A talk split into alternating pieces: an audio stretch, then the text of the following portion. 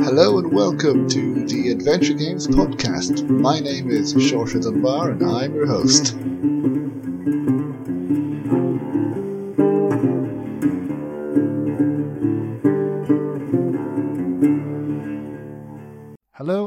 Welcome to the Adventure Games podcast. This is Shorta Dunbar speaking. And recently I had a chance to speak with Jack and Pavle, the co founders of Flavorworks Studios, and they spoke to me about their game Erica, which is out on Steam on 25th of May and it's already out on PlayStation. And uh, they spoke to me about the game and about the new groundbreaking engine that they developed called Touch Video in order to make an FMV game more interactive. So I had a great time speaking with them, and I'm sure people enjoy listening to it as well. So, first of all, here is a trailer for the game Erica, followed by my interview. So, please enjoy.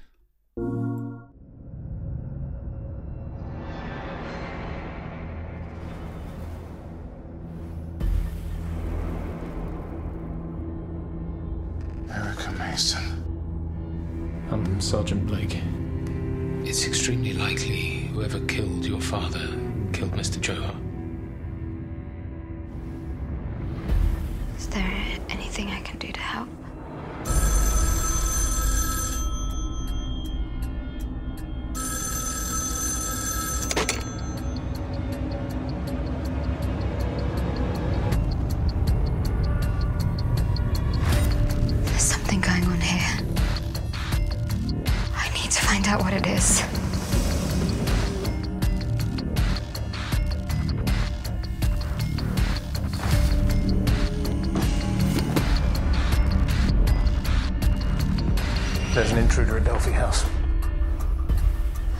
going.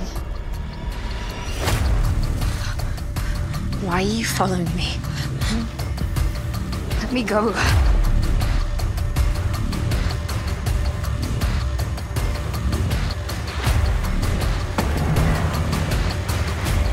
I know what I saw. I know what's real.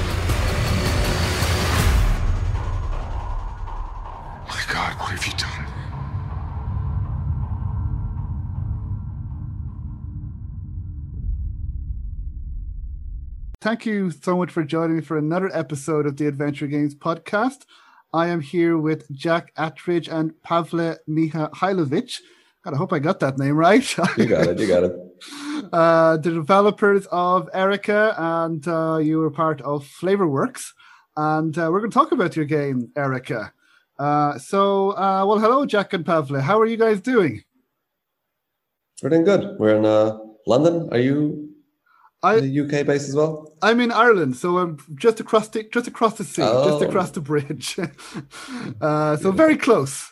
Hmm. Um, but dur- during this past year with COVID, it feels like it's very far. We couldn't really go there. Yeah. and it feels like the, the, the way that people talk nowadays is all through Zoom. yes, exactly. That's how everyone is talking now. I mean, I would love to to go there and just speak to you guys in person.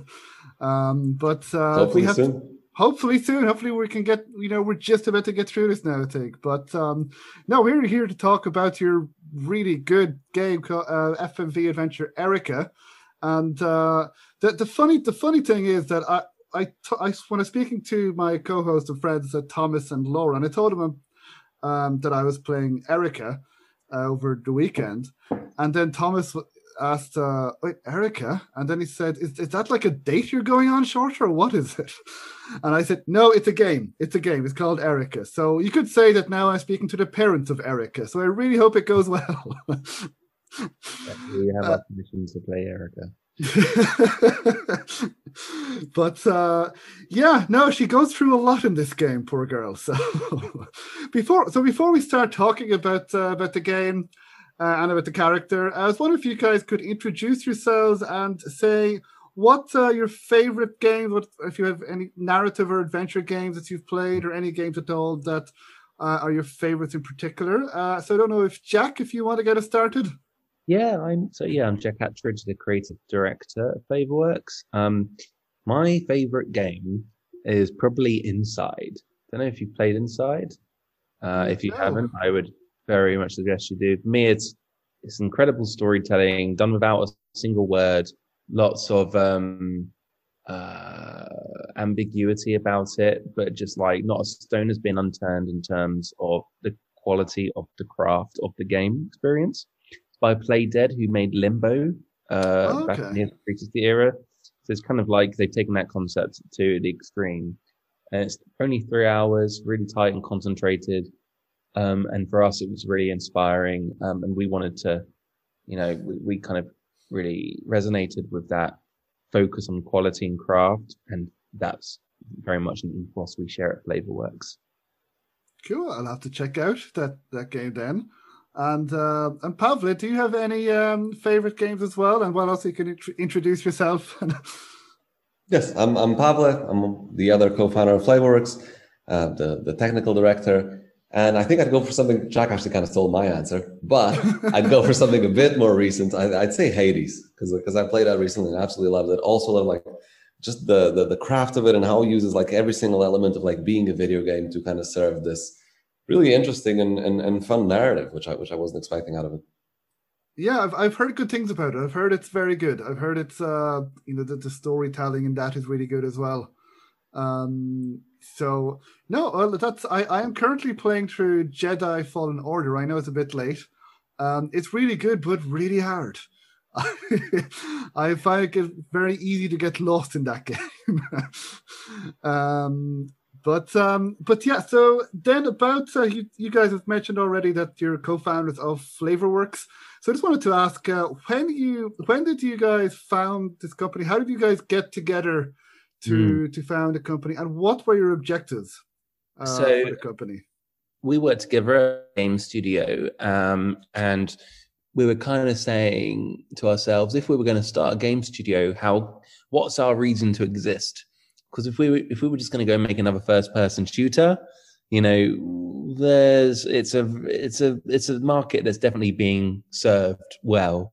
You know it, it, it doesn't really there's not much more we can bring to that. And you've got you know corporations that have spent billions of dollars refining their, their products in that market. So you know we were only two people and we grew to an average team size of six while making erica. Um, but the, the main motivations behind it was looking at our skill sets. Mine was a bit in filmmaking and a bit in game design and audio design. Um, and so it kind of made us really think to the whole fmv problem. These full motion video games from the 90s where you watch one clunky ugly video it glitches and freezes every time you make a choice. You only make a choice every five minutes. You press a button on top of the video. You're not interacting with the world or the characters. You're interacting with buttons.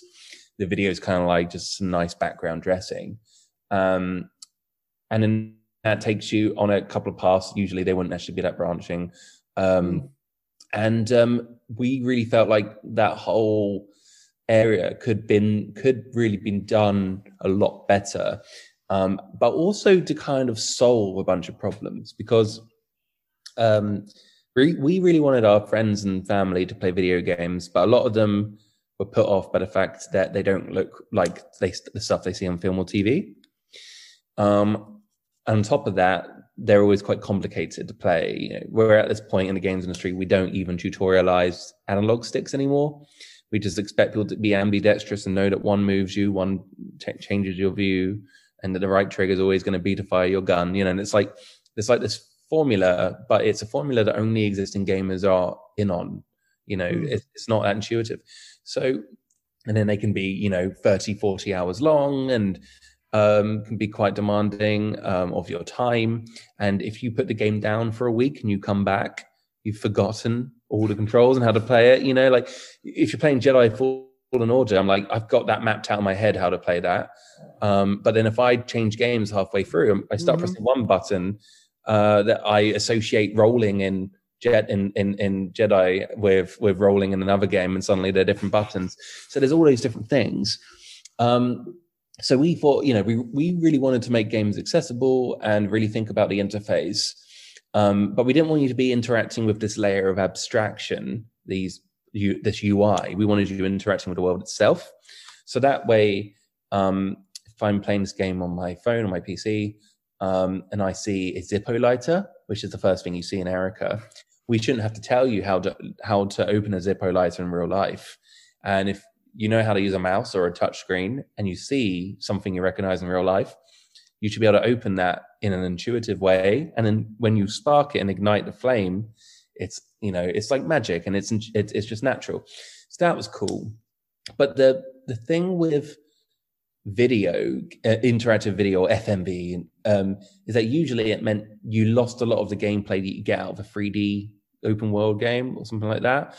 But we started to really just think about uh, the kind of accepted things about game design, which was if you're designing a 3D game, you have a character, you move them around the environment, you run and you jump and you shoot.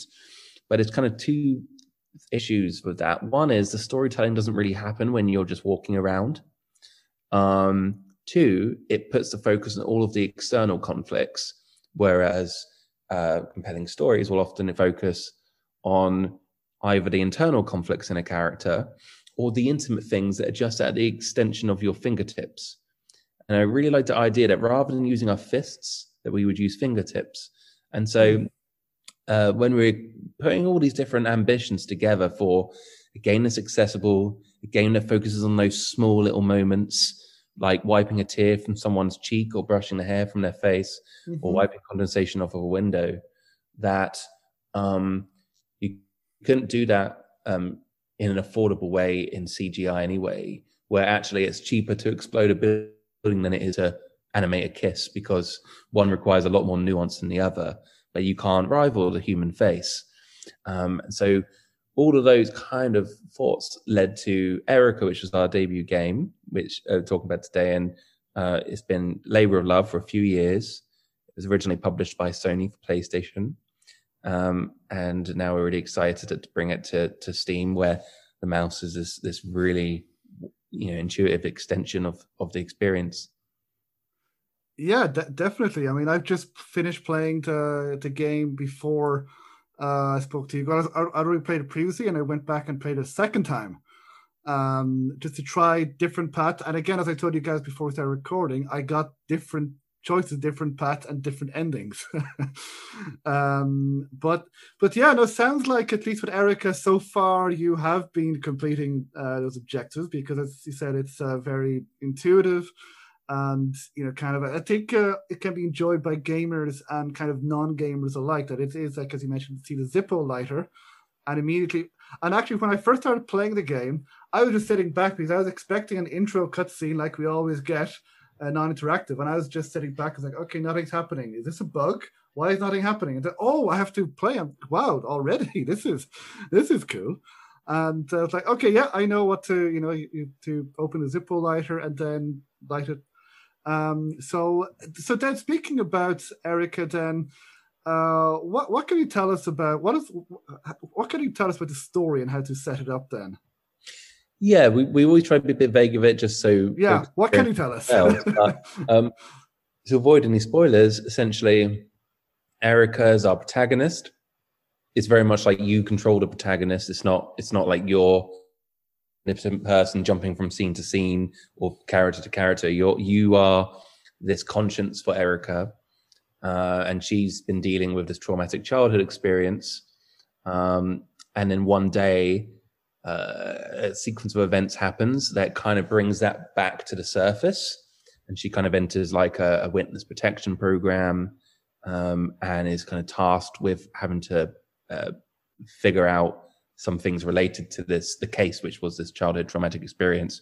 And then as you um, sort of uh, help erica circumvent all these uh, all, all these kind of uh, avenues and characters in a story you're then you, you start to be pulled between multiple perspectives or ideas of what's going on we wanted to use branching as a, as a way to say well we're not just telling you exactly what the story is uh, you know uh, depending who you talk to, depending what you see, what you don't see, will kind of shape your hmm. expectation mm. of what's true and what's what's fiction.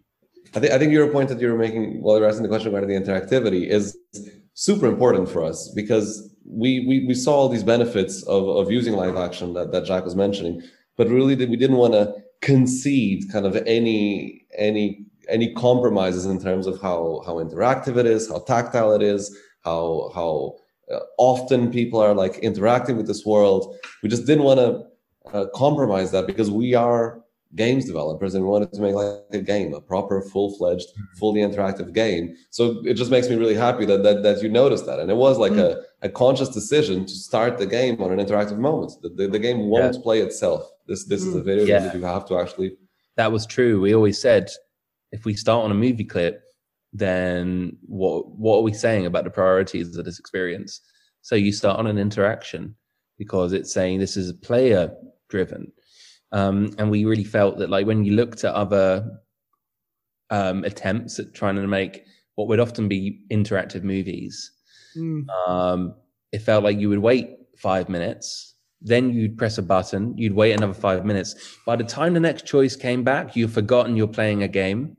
And the part of your brain that watches a movie versus the part of your brain playing a game are very different. So um, it means you know, by the time that gameplay comes back along again, it feels like a chore. It might not be what you're after anymore, or you've been looking at your phone. You might um, forget. Um, so, we, so we have some really, yeah, we have these really strong philosophies that say you have to be interacting every 10, 15, 20 seconds.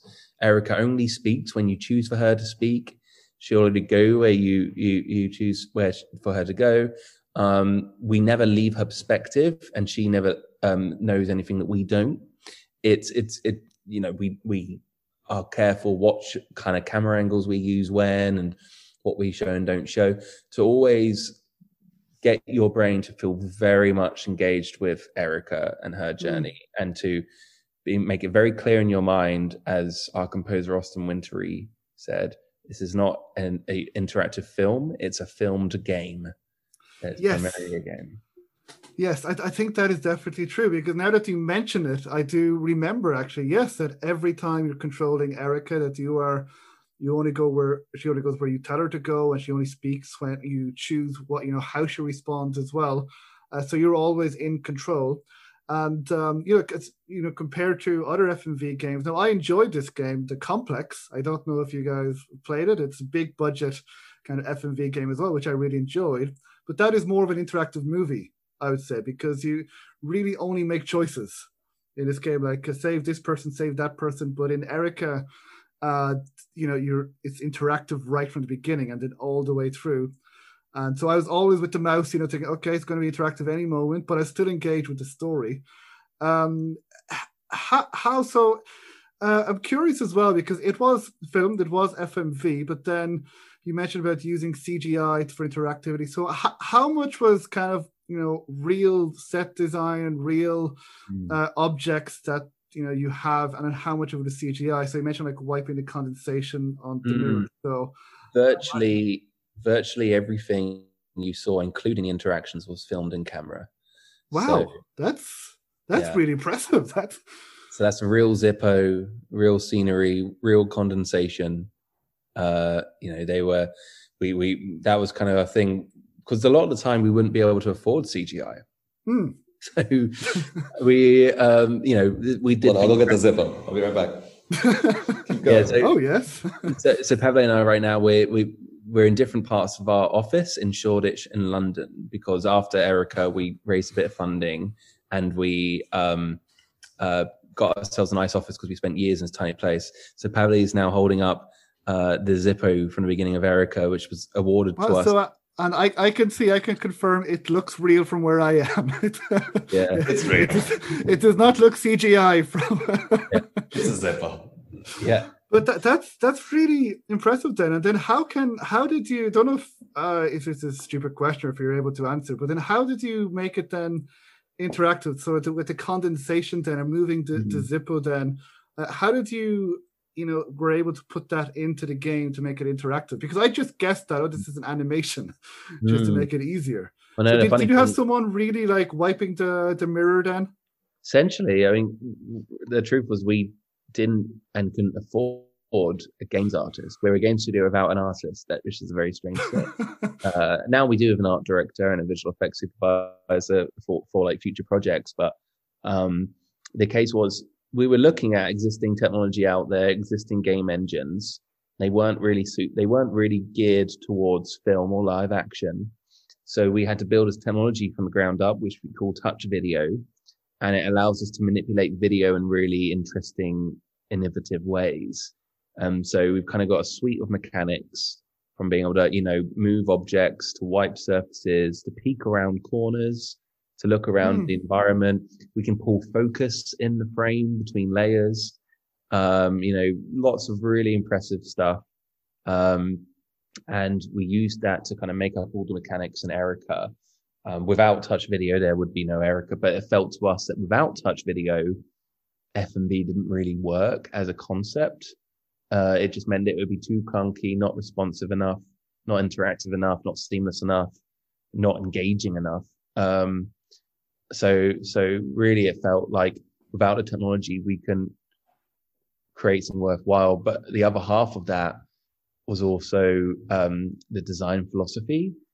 So we thought about this idea of taking the touch video technology and giving this to new age storytellers and saying, go and make something cool with your voice. But the problem is, whilst the technology is powerful, if it's used in the same way that FMV was used prior to Eric, I suppose, then um, you'd get things like they were still from the 90s in terms of that like archaic kind of half baked implementation. So we've started to actually build like a, a kind of a gold standard book of Flavorworks philosophies almost of when to use a certain mechanic and how to use it, uh, uh, um, all those kind of things. It's got it's getting quite thick, but we just realized that if you go on a film set, there's all these rules, you know, there's all these things people have learned over a hundred years of filmmaking, uh, little tricks and practices. And, um, they, you know, someone had to figure all of that out and now they have, and we have the movie industry. And for every game, you're also figuring out crazy things. Um, and then our problem is we're making a game and a film at the same time with little money, with little people. It's a massive nightmare on new technology.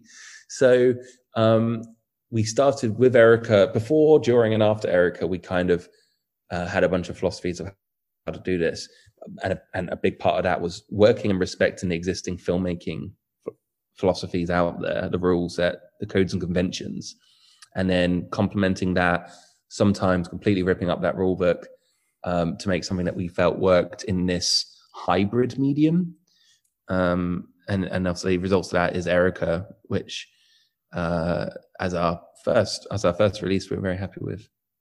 Yeah, it, uh, as I said, it was very seamless as well, and it, you know, it's it works. You can tell that it is a hybrid game. It is not just an interactive movie, and uh, also, also, it, I happy to see that you didn't just introduce arbitrary random puzzles. That, like in in other games in the '90s, other FMV games, that uh, you just have like a, um, a, slider puzzle for no reason. That here everything felt natural mm. uh, to the story, and then like you're just moving objects, like moving the lock, moving the bottle. Mm. Um, but uh, is it uh, Pavle? Were you the technical director? I believe on the game. Yeah, yeah, absolutely. So, so, so yeah. So, what were there any challenges? Uh, I guess that you had to overcome then using this new technology, or or anything you'd like to add? Yeah, well, it, it, was creating the technology in the in the first place, right? So, so Jack had this idea for this this way of making uh, games that use live action but didn't compromise on any interactivity, and and part of that was using these expressive ways of interacting with video. Whereas, you know, making a choice is nice, and and and we we do a lot of that. You can also do things like uh, you can you can write your name in in pen on a card that you're sending to another character in Erica, or okay. you can, as you're saying, wipe condensation off a mirror, and you can actually like do that in in whichever like expressive way you want. So we knew what we wanted to do, and we knew kind of the the goals that we had in terms of making something that was still live action and used kind of all the nuance of of really good performances from actors, but still had all the interactivity we wanted. But there was really no technology out there to to do that. So essentially, it was it was writing uh, a whole engine essentially from from scratch. And then of course porting that to the playstation when sony came to us and they really liked the project. It wasn't it wasn't initially on playstation but then we, we showed it to them. They loved it. And we we got it onto the playstation and now onto all these other platforms. It came out on ios uh, a few a few months ago and it's going to come out on on on pc on the 25th So it is all new and it is all kind of very interesting ways of using video that perhaps weren't even possible like five, ten years ago, which is one of the reasons why why I think that this is is a different way of using live action in games because we have these new possibilities and also we've simply perhaps people hadn't thought of using video in these ways in the past. Yeah definitely very very exciting and uh, then with the with the sets as well i mean you said that everything you know there's practically no cgi so the and again i don't want to give ev- anything away but were, were all the sets real or was there any green screen as well and so also there was one or two moments where I'll say it's like there might have been fire or water used. Uh, was that real, or was there any of that special effects uh, as well? So, in terms of the minimal CGI, that is things like fire, just you know, safer. uh, not worth starting a fire that you're not ready to put out. So, um, so, so the sets are real. In fact, we we went to a place, uh, Uxbridge, just on the outskirts of London, uh, in England, and um, there was a massive manor there. There's actually two massive manors. We jumped between them. Filming is very okay. strange because, in fact, the whole difference between film and games is, um, you know, in games you'll sit in an office for a few years and you work month to month, and then it's kind of and it's kind of one level of cost. Whereas in making something like this, it's a few of you in an office, and then when it comes to filming, it kind of ramps up mm. in a very large way. Um, and suddenly it's 70 people on set and they're um, you know, dressing all these rooms in this massive, massive manner. And we're running from room to room, filming scene to scene, trying to make them sometimes feel like different places, sometimes make them feel like the same place. Um, and as soon as we're wrapping up, another film crew is moving in. You know, it's like it, there's these kind of there's a lot of prime locations for filming around London and the UK and Ireland as well. Um, and, and we, we found a place. So yeah, for those reasons, it's very practical. So much so that without spoiling anything, if you went to that location in real life and went into the garden and rustled around in the bushes for a while, you might find a few Zippo lighters that we threw and can't find because we shot it at night time.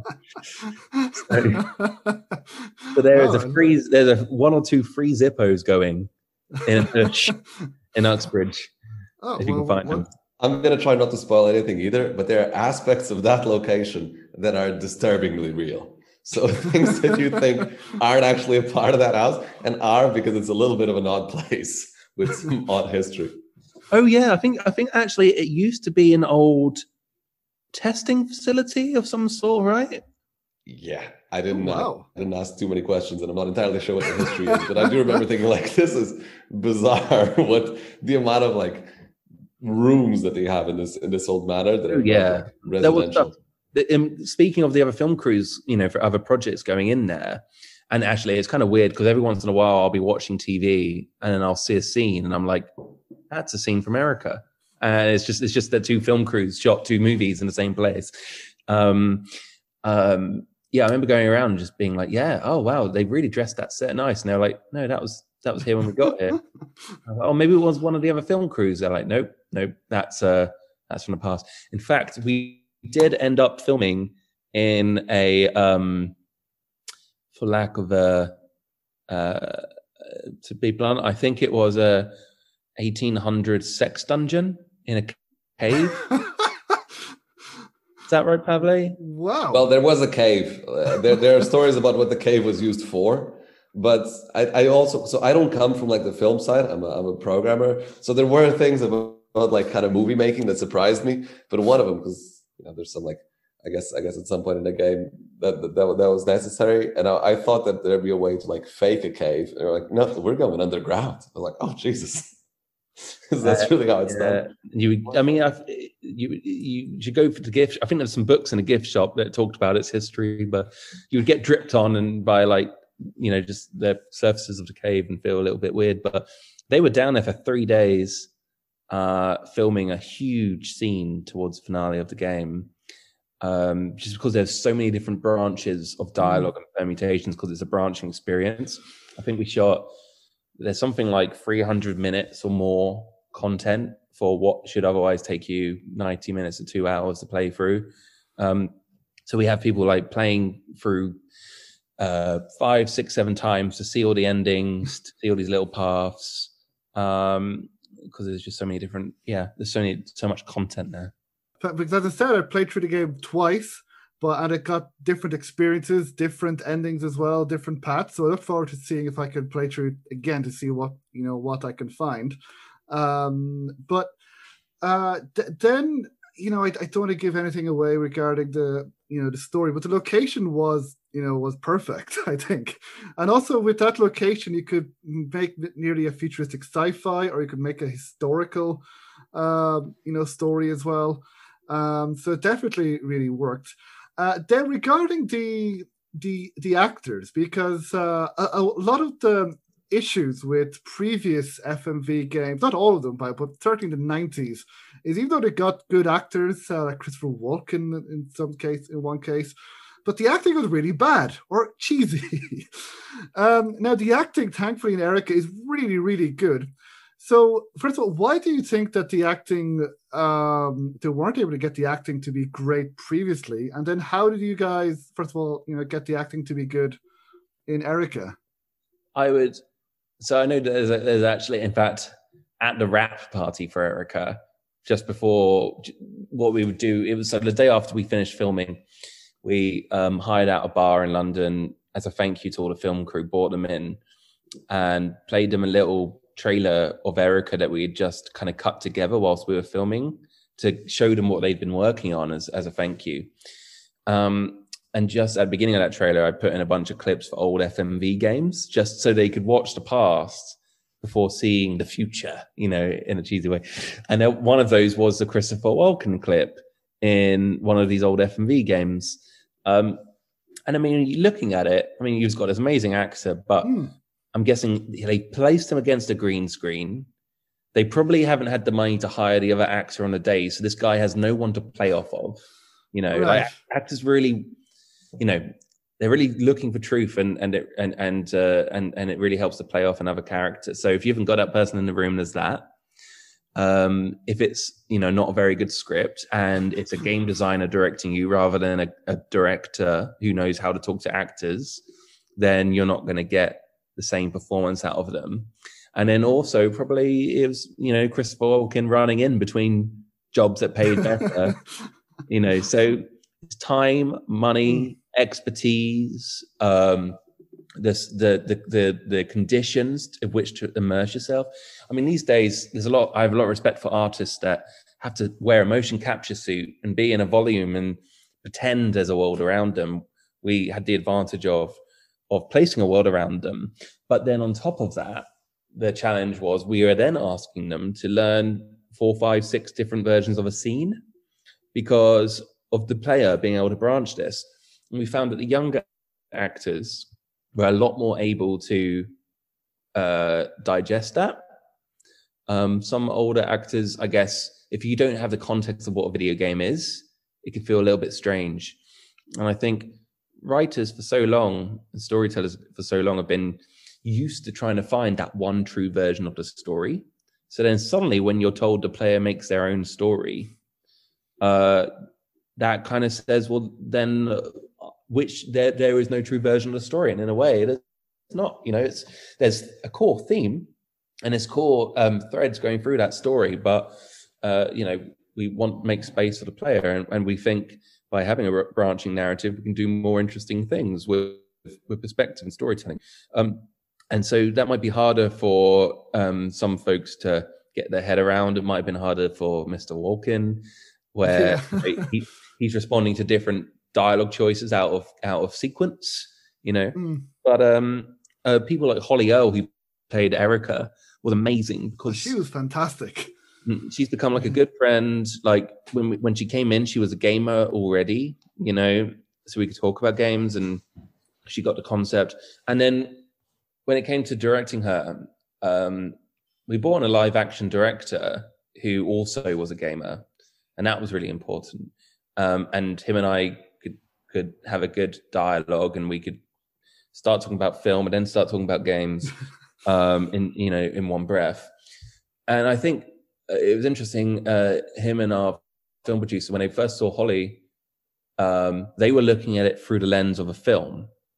And so Holly gave a performance that was a little subdued. And they were they were wondering, should we, you know, should we go with a different flavor? But then I my argument to them was because this is a game, the dynamics you need from that protagonist are so different because you need someone who, you know, if the player's not choosing any words and Erica is running around and punching people in the face and you know, can't keep still, you're going to feel really disconnected as a player. Mm. So what Holly and and when you go and make if you've got four dialogue choices and you make your first dialogue choice, and then you go forward and you and you have another set of dialogue choices and you make another dialogue choice, you need no matter what permutations you go down, you need all those performances to work as a single cut. Because we've all played those games where you have a character come in, you click hello, they say hello, and then the next choice is I disagree, and they flip the table and, and say, How dare you? and then the choice after that, they go back to sipping a cup of tea, you know, and it's like it, it oscillates too too hmm. dramatically. So so Holly was brilliant at that. And then the other actors were also able to take her lead and um, follow all these branches through the story. And they all did a really great job. And I think we're really proud of the continuity because I don't think there's I don't really think there's a single jarring cut in Erica, and it's very hard to go through and see all the possible permutations. Um, so we we really felt like um, that paid off. Yeah, no, definitely. I mean, Holly Earl, the main act- actress, was absolutely fantastic. I mean, they all were really good. And, and and as you mentioned with the different different first of all i really like christopher walken for anyone out there i think he's a great actor yeah. um but yeah just was just one famous example in fmv that the acting was known to be cheesy um but in this case it was uh, really good. And then, how, how do you go about casting the the actor? Because I was just going through IMDb and kind of like a who's who list of, of mm. actors. I saw that was it. You have uh, Terence uh, Maynard, who I saw. I remember seeing in The Witcher and other yeah. things as well. But I was like, I because with the actors, I was like, I know them. I know them mm-hmm. somewhere. Then I go check, like, oh yes, they're from The Witcher. They're from this movie. They're from this TV series. Mm. So how did you go about casting uh, the actors?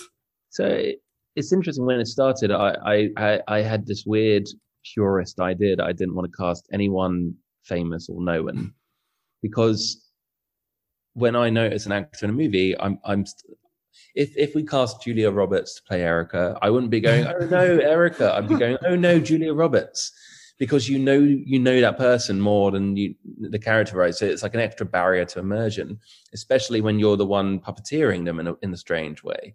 You don't want it to feel like that. So, um, but when it we would we just went to like a casting agent who our film producer had worked with and rated. Um, what was funny is that a lot of the casting agents would send us voice reels because they just saw the word game, right? Right. Yes. They're like, oh, it's another vocal booth job, you know, another voice booth, and we're like, no, no, no, no, no, this is filmed, you know. so, and then they'd finally come in, um, uh, and that's generally how it works. Um, and so, uh, me not being someone who really follows named actors or anything too much. I'm almost actor blind from from from show to show. I won't tell when an actor's transformed to a different role. So I'm actually kind of immune to that problem of of, of having my immersion broken. But um, they would come in and we wouldn't be judging them based on any other work they've done. You know, just just what they did in front of us there. Um, and it was in the time after filming Erica that people like Sasha Frost, who played Hannah, would go and do some work in his Dark Materials for the BBC or or or Terence, who played Lucian, would would go and do work in The Witcher. He came in to do um, some voice dialogue replacement stuff um, about six months after we finished filming. And he was like, "Oh, I'm in something called The Witcher." I was like, "It's a Witcher show," you know. Like he didn't realize that it was this huge phenomenon, mm. you know. So now I'm now I'm guessing he's uh, he's feeling the the fans, you know. um, so yeah, um, we didn't think about that. I I I didn't realize that Holly had a history in things like Doctor Who yeah. and Skins. Um, you know, um, and I think since since she came out on Erica, I think uh, League of Legends reached out to her, made her a character in that, and uh, she's done a few things like that. So um, so yeah, it's it's so I guess um, it's, uh, they they realized she was a gamer. So Yeah, fantastic. Well, the, all of the acting was really good in it from you know from everyone. Um, and then back to, to the programming side because you mentioned with the different the branching side of it. And I don't know, Pavle, maybe you can uh, answer this. I don't know if um, uh, were there any challenges because uh, Jack mentioned that uh, it's pretty seamless, that there was no scene that's jarring. Um, h- how did you kind of make sure that uh, all of this kind of happened, that there was no jarring scene, that you know the, di- the, the different choices, different branching choices that the player made, that you know basically it, we would follow through with it, if you know what I mean. I don't know if that Yeah. makes any sense. Um, no, it makes sense, and I, I, I think there are like two sides to the seamlessness, right? There's kind of before we shoot, we had to actually write all this stuff out Mm. and find a way of actually conveying it to, like Jack was saying, the live action director, all the actors, every single person on set, you know, the set designers. Actually, you know, these people are used to getting a script that is a stack of 120 A4 pages written in Courier font. They know exactly like what that looks like.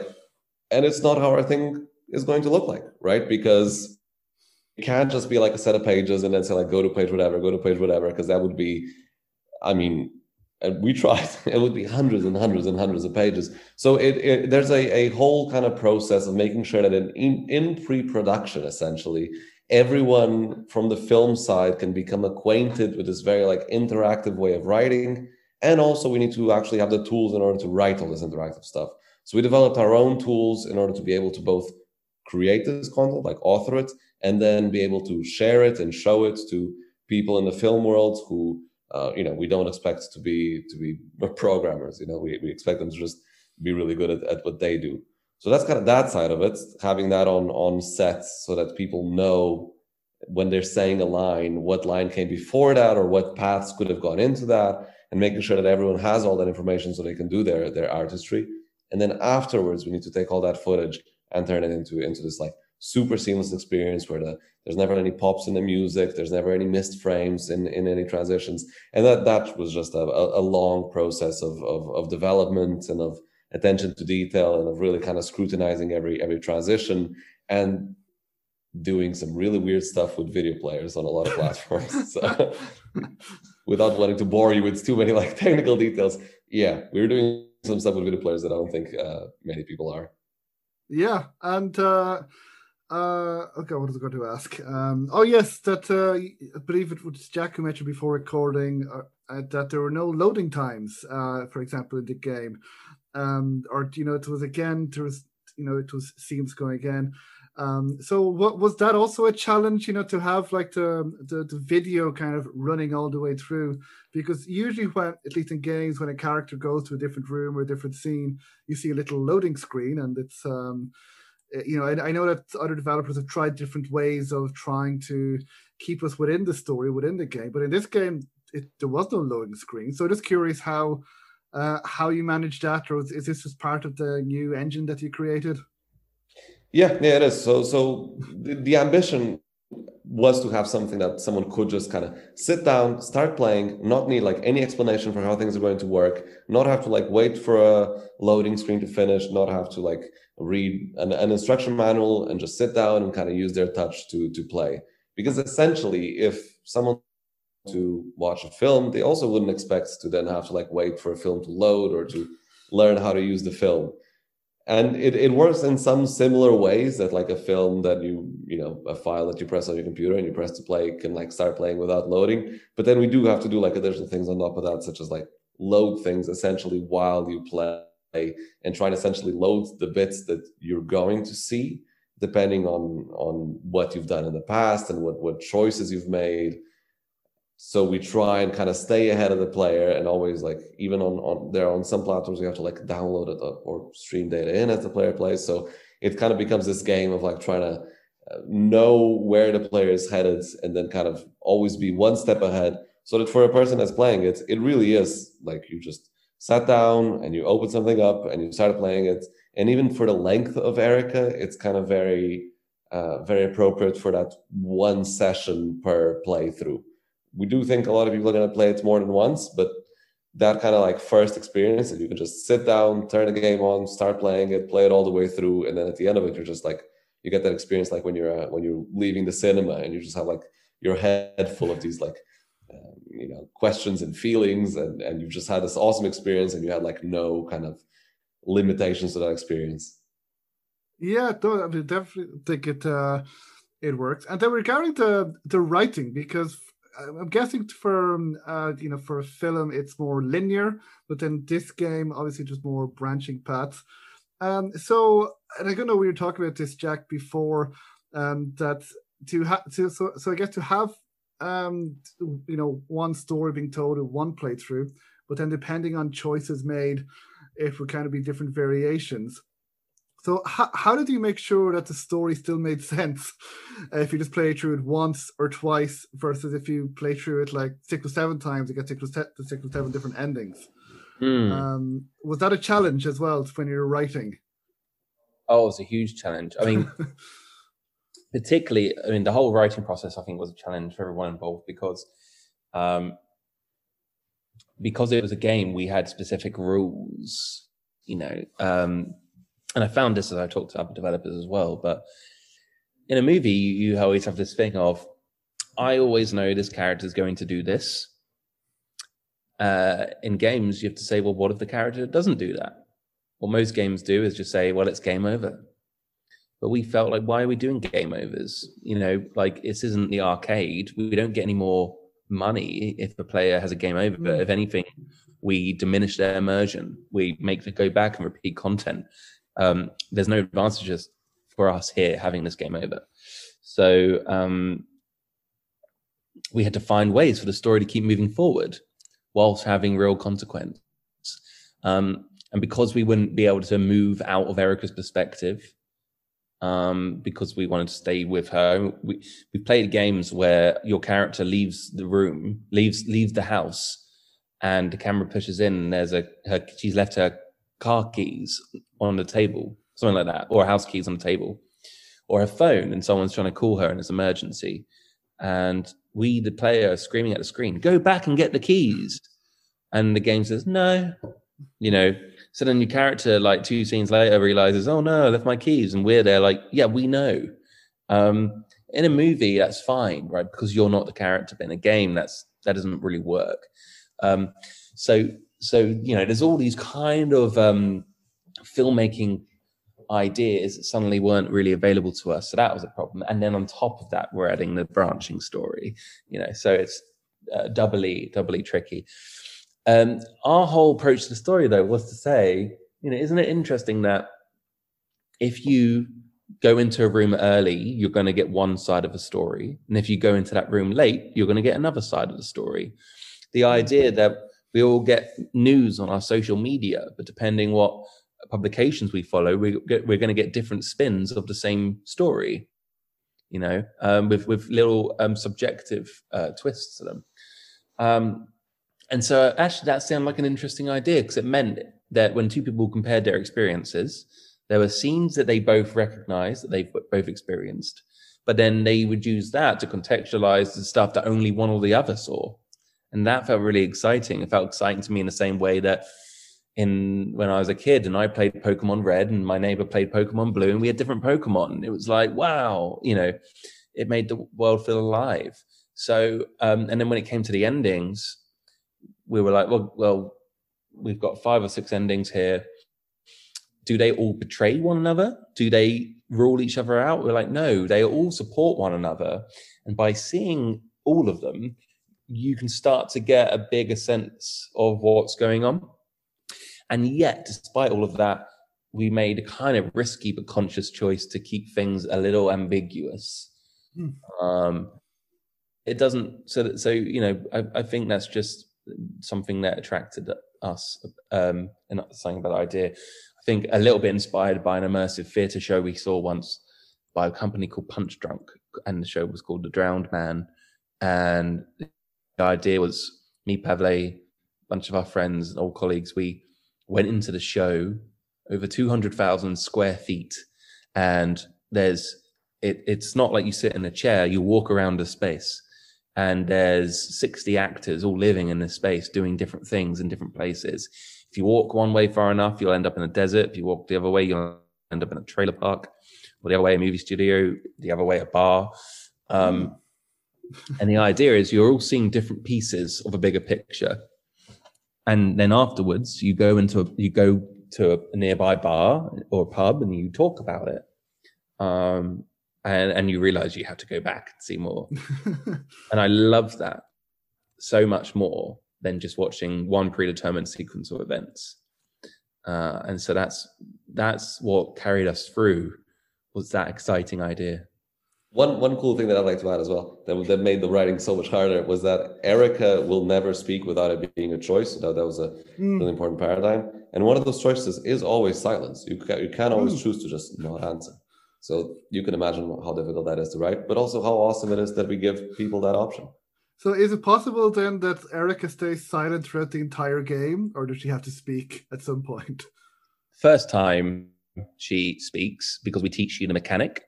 Mm. So I think the first time you you see Erica as an adult, you wipe the condensation off of her oh, yes, mirror. Yes, yes. Stare, stares. She's staring back at you. It's like us announcing you're now seeing the world through through her eyes, even though we do cut to cinematic angles. And at that moment, you have a there's like four choices of what you want her to say, but we don't uh past that, she can be silent the entire game. Wow.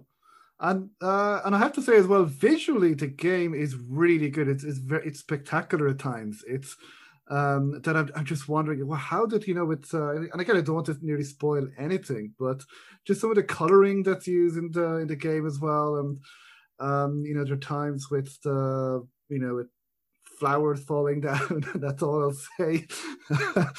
um, but it was really, really interesting as well. So was that like, like a, a, conscious choice as well to tell the story visually as well? You know, how important was that in, in this oh, game? for sure, for sure. I think we, we knew we were working in a visual medium, and you know, mm. the, the old mantra is "show, don't tell." In our case, sometimes that was "play, don't say." um, which we we made up.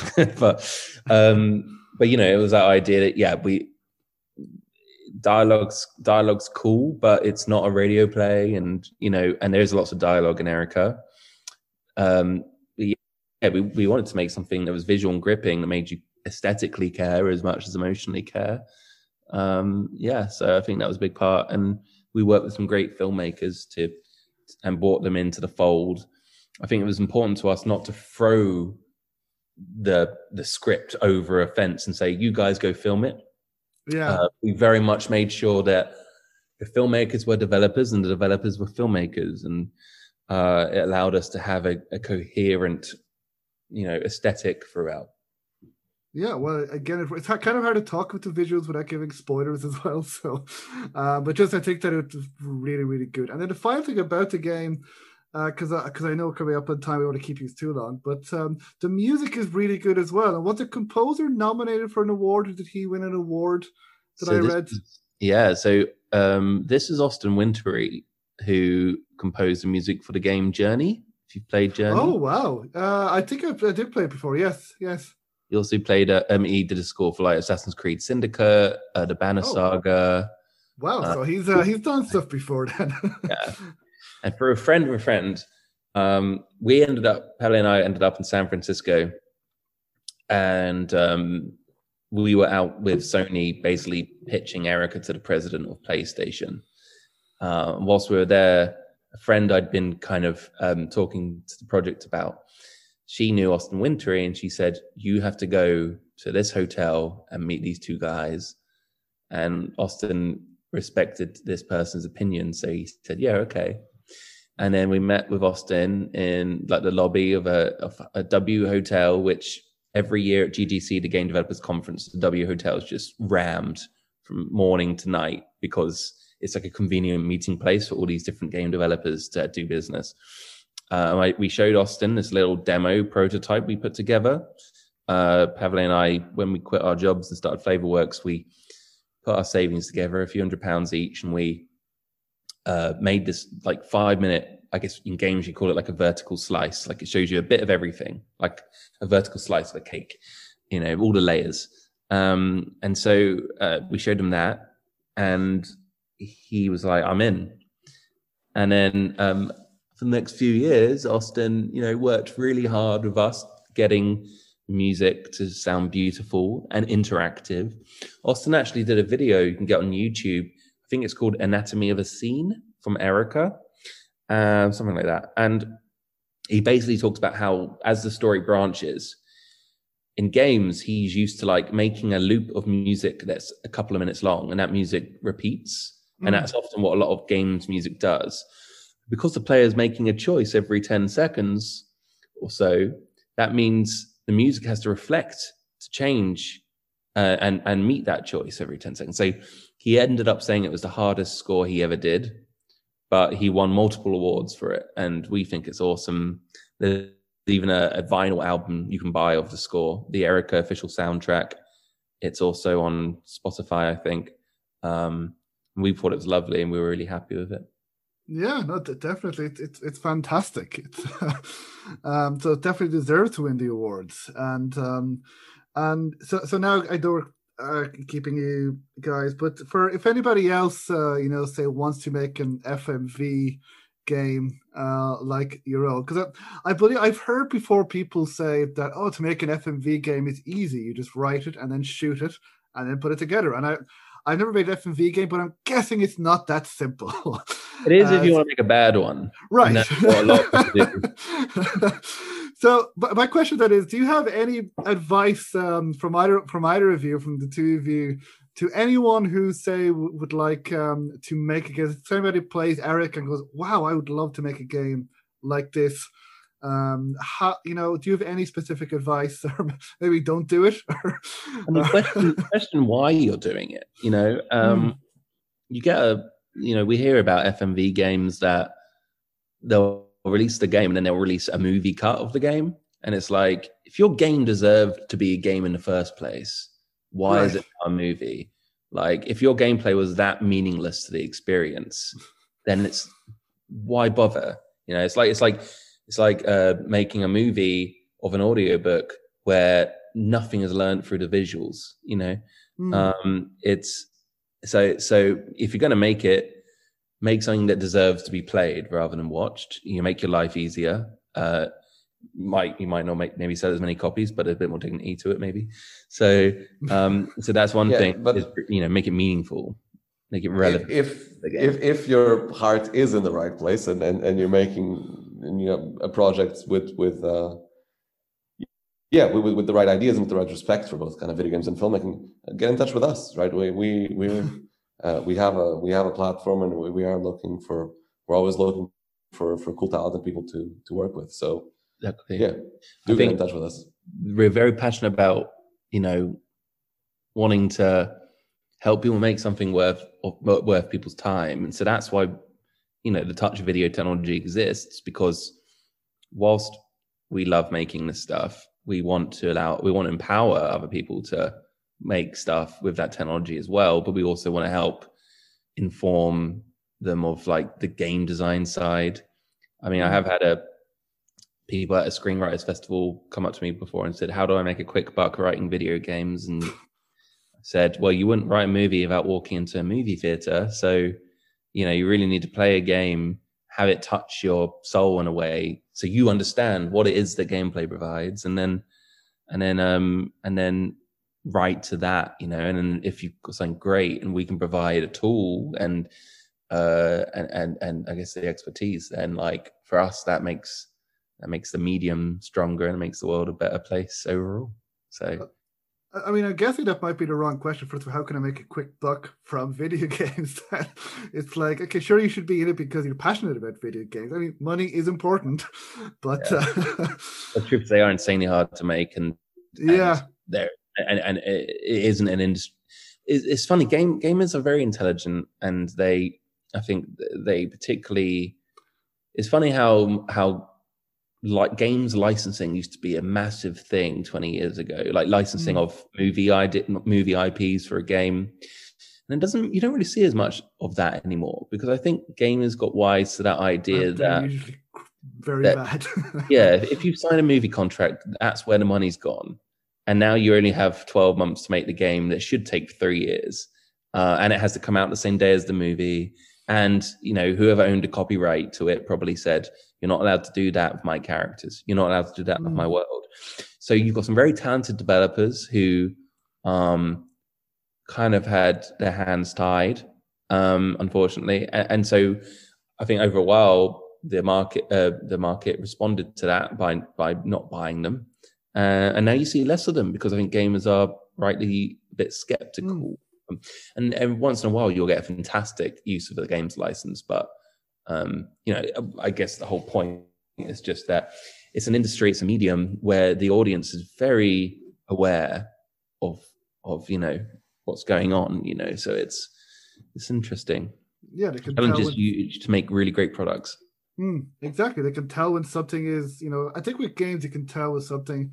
You know, when people pour their heart and soul into something, like with Erica, for example, you can tell that it wasn't just like tick box here, do this, check this box. That mm. it's like no, you had a passion, you had an idea, and you know you follow, followed through with it. And uh, you know, it's like you know Jedi Fallen Order, for example, which is taken from the universe of Star Wars, but it's an original story. And again, from what I'm playing, is really good. And um, it's I, I, don't know if you can answer this question, but I'm going to ask this anyway. Um, do you have any future plans that you're able to to talk about, or anything at all? Because now that you have this technology, mm. uh, do, or do you know what you might be wanting to work on next after Erica, or yeah. anything at all that you guys can say? I'll leave it to bit. you. A little bit, yeah. Um, I, I, I, get in trouble for this stuff. I, uh, I, um, I think what excites us is about really exploring multiple genres, from action to romance to comedy to horror to to mystery. Um, because the whole idea of building this suite of tools is that rather than because often when you build a game, you make tools for one game and then you throw those tools away and build them again for the next game. With this, we want to kind of say, in the same way that a movie learned to use a close up and a wide shot and a mid shot, an establishing shot, all this. Um, and, and that makes up the visual storytelling language of every movie you, see out of Hollywood.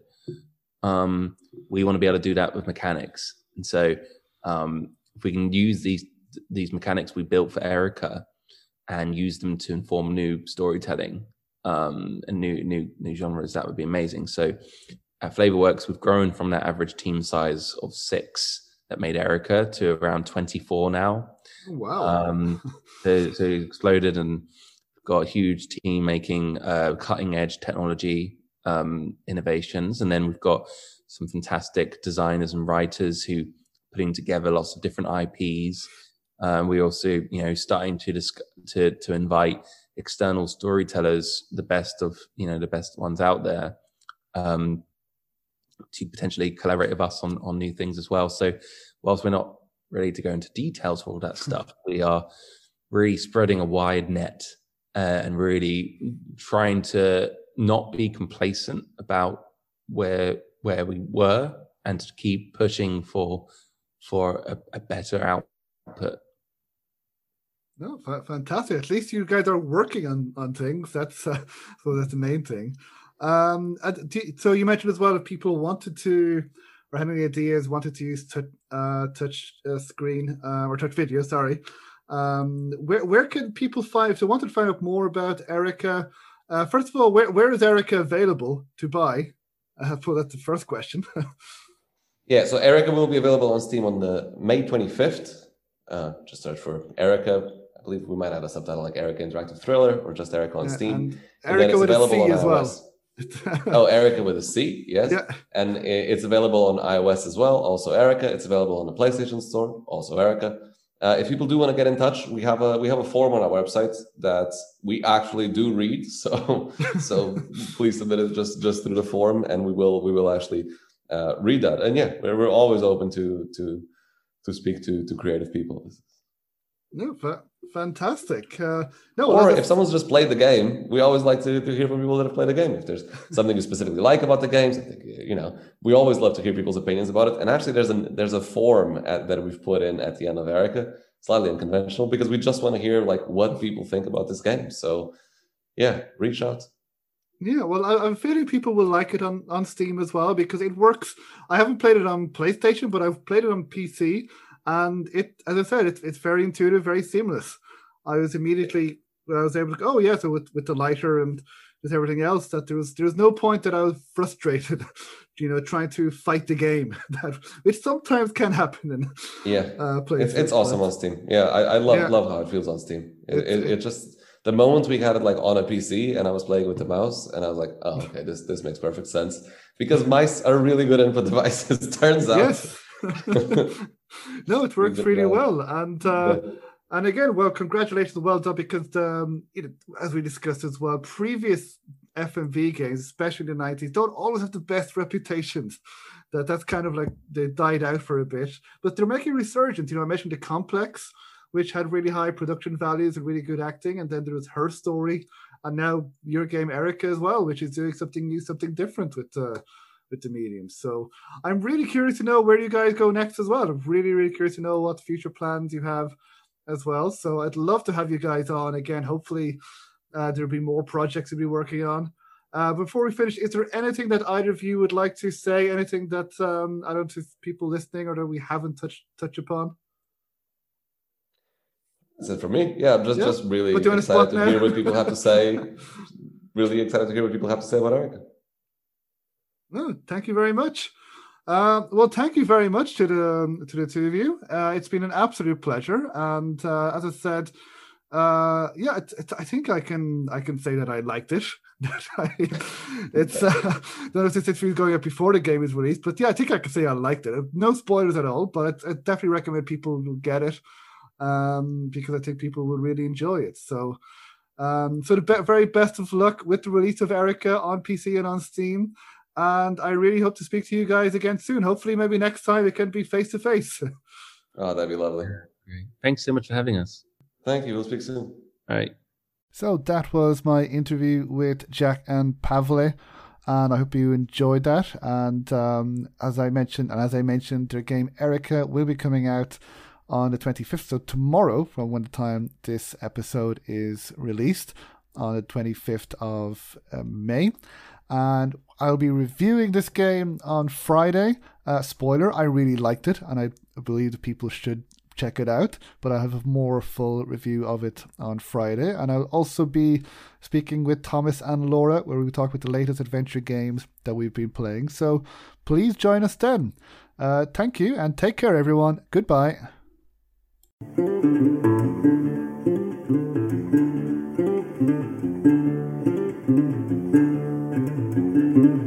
If you like the Adventure Games podcast, then please subscribe, rate, and review. Wherever you listen to podcasts, please leave a review on iTunes if you can, as every review helps, and reviews will help get the word out, especially for adventure game developers who appear on the podcast. Now, you can also follow me on social media. You can follow me on Twitter at Advent Game Pod. You can follow me on Facebook at Adventure Games Podcast. You can also follow me on Instagram at Adventure Games Podcast as well. And we're also on Discord at Adventure Games Podcast. So if you are a Adventure Game developer or a Adventure Game player, you can follow us there. So again, please feel free to retweet and share podcast episodes and the podcast to people who believe may enjoy it. And you can also find more information about the podcast on www.adventuregamespodcast.com. So until next time, thank you.